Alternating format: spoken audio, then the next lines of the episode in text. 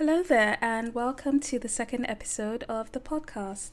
Before we start this episode, I wanted to take a moment to acknowledge um, what is happening in the world right now, especially, you know, over in the US, but around the world as well. And I just hope at the end of all of this that we are able to take concrete steps to making sure that the world is a better place for everyone to live and live peacefully.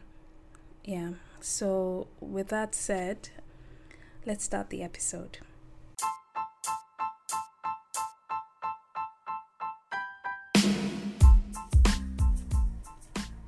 Hi there, my name is Banker, and welcome to the Ajayi podcast for the busy man, where we talk all about skin and hair care as well as nutrition, fitness, and lifestyle because feeling good is as important as looking good.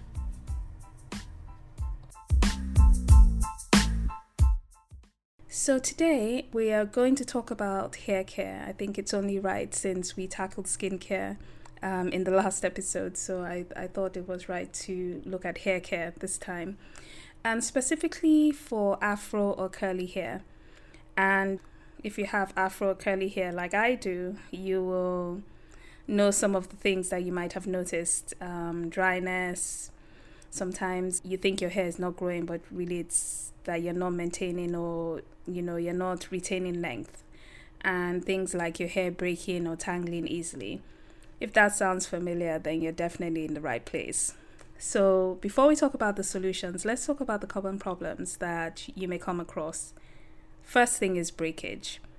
Now our hair like every other hair type grows at about six inches a year but often it breaks off as quickly as it grows so that's what leads to people saying things like, oh, my hair doesn't grow, or my hair may be problematic, and things like that. So, you see, the issue for this is basically our scalp produces natural oils, right? And if our hair strands were straight, then the hair oils would be able to travel down the strands very easily, keeping it moisturized easily. But because our hair is curly, or you know, twists and turns throughout the hair strand, it makes it more difficult for the hair oil to travel down the strand. And this leads to the hair feeling dry, right? Now, aside from, you know, the hair oils not being able to travel down the strands easily, we also have things like dryness and friction from rough handling when you don't um, take proper care when combing or brushing your hair using cotton pillowcases, which actually draws the moisture from your hair strands, and things like woolly hats and scarves and chemical dyes. That's a big one. Really, really causes the hair to be, you know, to feel very dry and very brittle. So, a second thing that you may have come across or you may have experienced is dandruff and itchy scalps. So, using harsh hair um, products like sulfate based shampoos or heavily scented products can cause irritation and lead to an itchy scalp. Can also lead to dandruff and severe flakes on your scalp. Now, the dandruff can also be caused by a buildup of the hair oils um, that your scalp naturally produces, and this may be made worse when combined with shed skin on your scalp.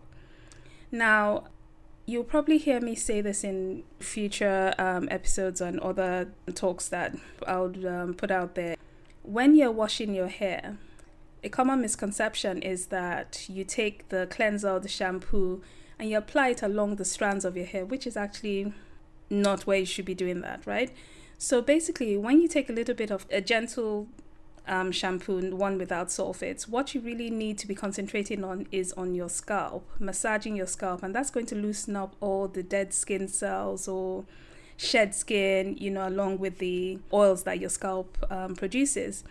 And what that does, it loosens it up. So when you now are rinsing off the cleanser or the shampoo, the rinse off is going to actually cleanse the whole length of your hair strand. So you don't actually need to put the shampoo on the strands. You really just should really be concentrating on your scalp.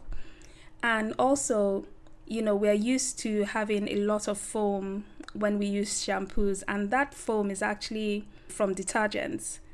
And basically, those detergents are really, really harsh and it really dries out your hair. So, you want to try to avoid anything that is sulfate based, which essentially contains detergents, right? Another thing that you know we experience, um, especially as we get older, is hair loss. Now, aside from male pattern baldness, some common causes of hair loss include wearing hats all the time, excessive brushing or combing, and certain hairstyles are also higher risk, like cornrows or dreadlocks. So, if you have longer hair and let's say you put your hair into a bun, you might have noticed that you have a certain bald spot. Or if you wear a certain cap that might, you know, have a certain pattern, you might notice that some parts of your hair does not grow past a certain point or you you know you might see some bald spots so those are some of the causes or the reasons that you may experience this as well so now that we know the problems how then can we start to resolve them or ensure that we have better experiences right so we start off with cleansing now it's essential to keep your scalp clean and healthy if your scalp is not cleansed properly, the small pores are blocked and it's very hard for the new hair, which is growing, to actually come through, right? And then that can also lead to things like painful bumps and ingrown hairs.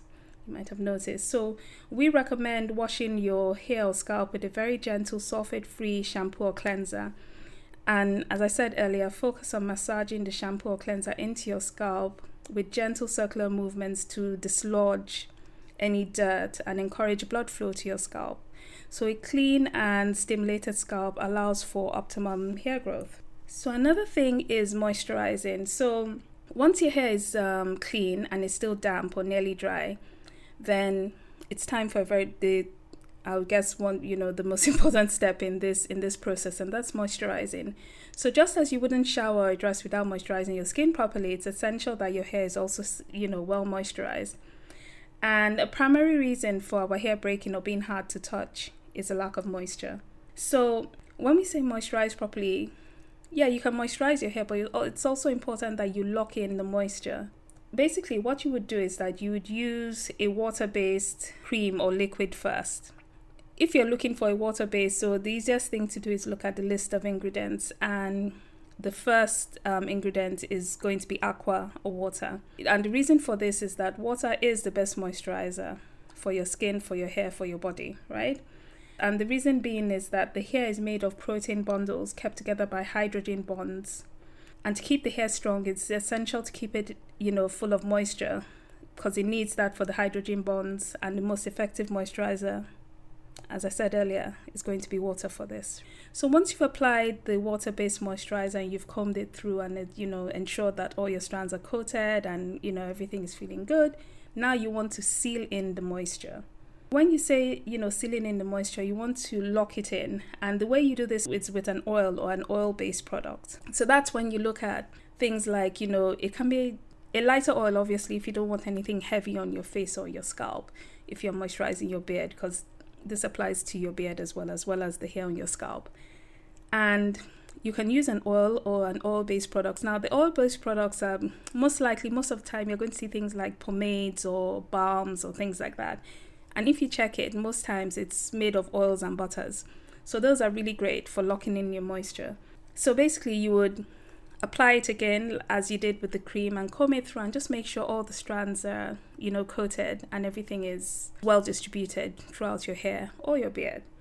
And once that's done you're good to go unless you could do some more styling. I don't know some people like to use like gels to like really slick it down and make sure they don't see any flyaways and things like that but it's entirely up to you. I mean once you've done those steps of you know cleansing properly and moisturizing properly you're essentially good to go. There you have it. So that's what you need for getting healthier hair.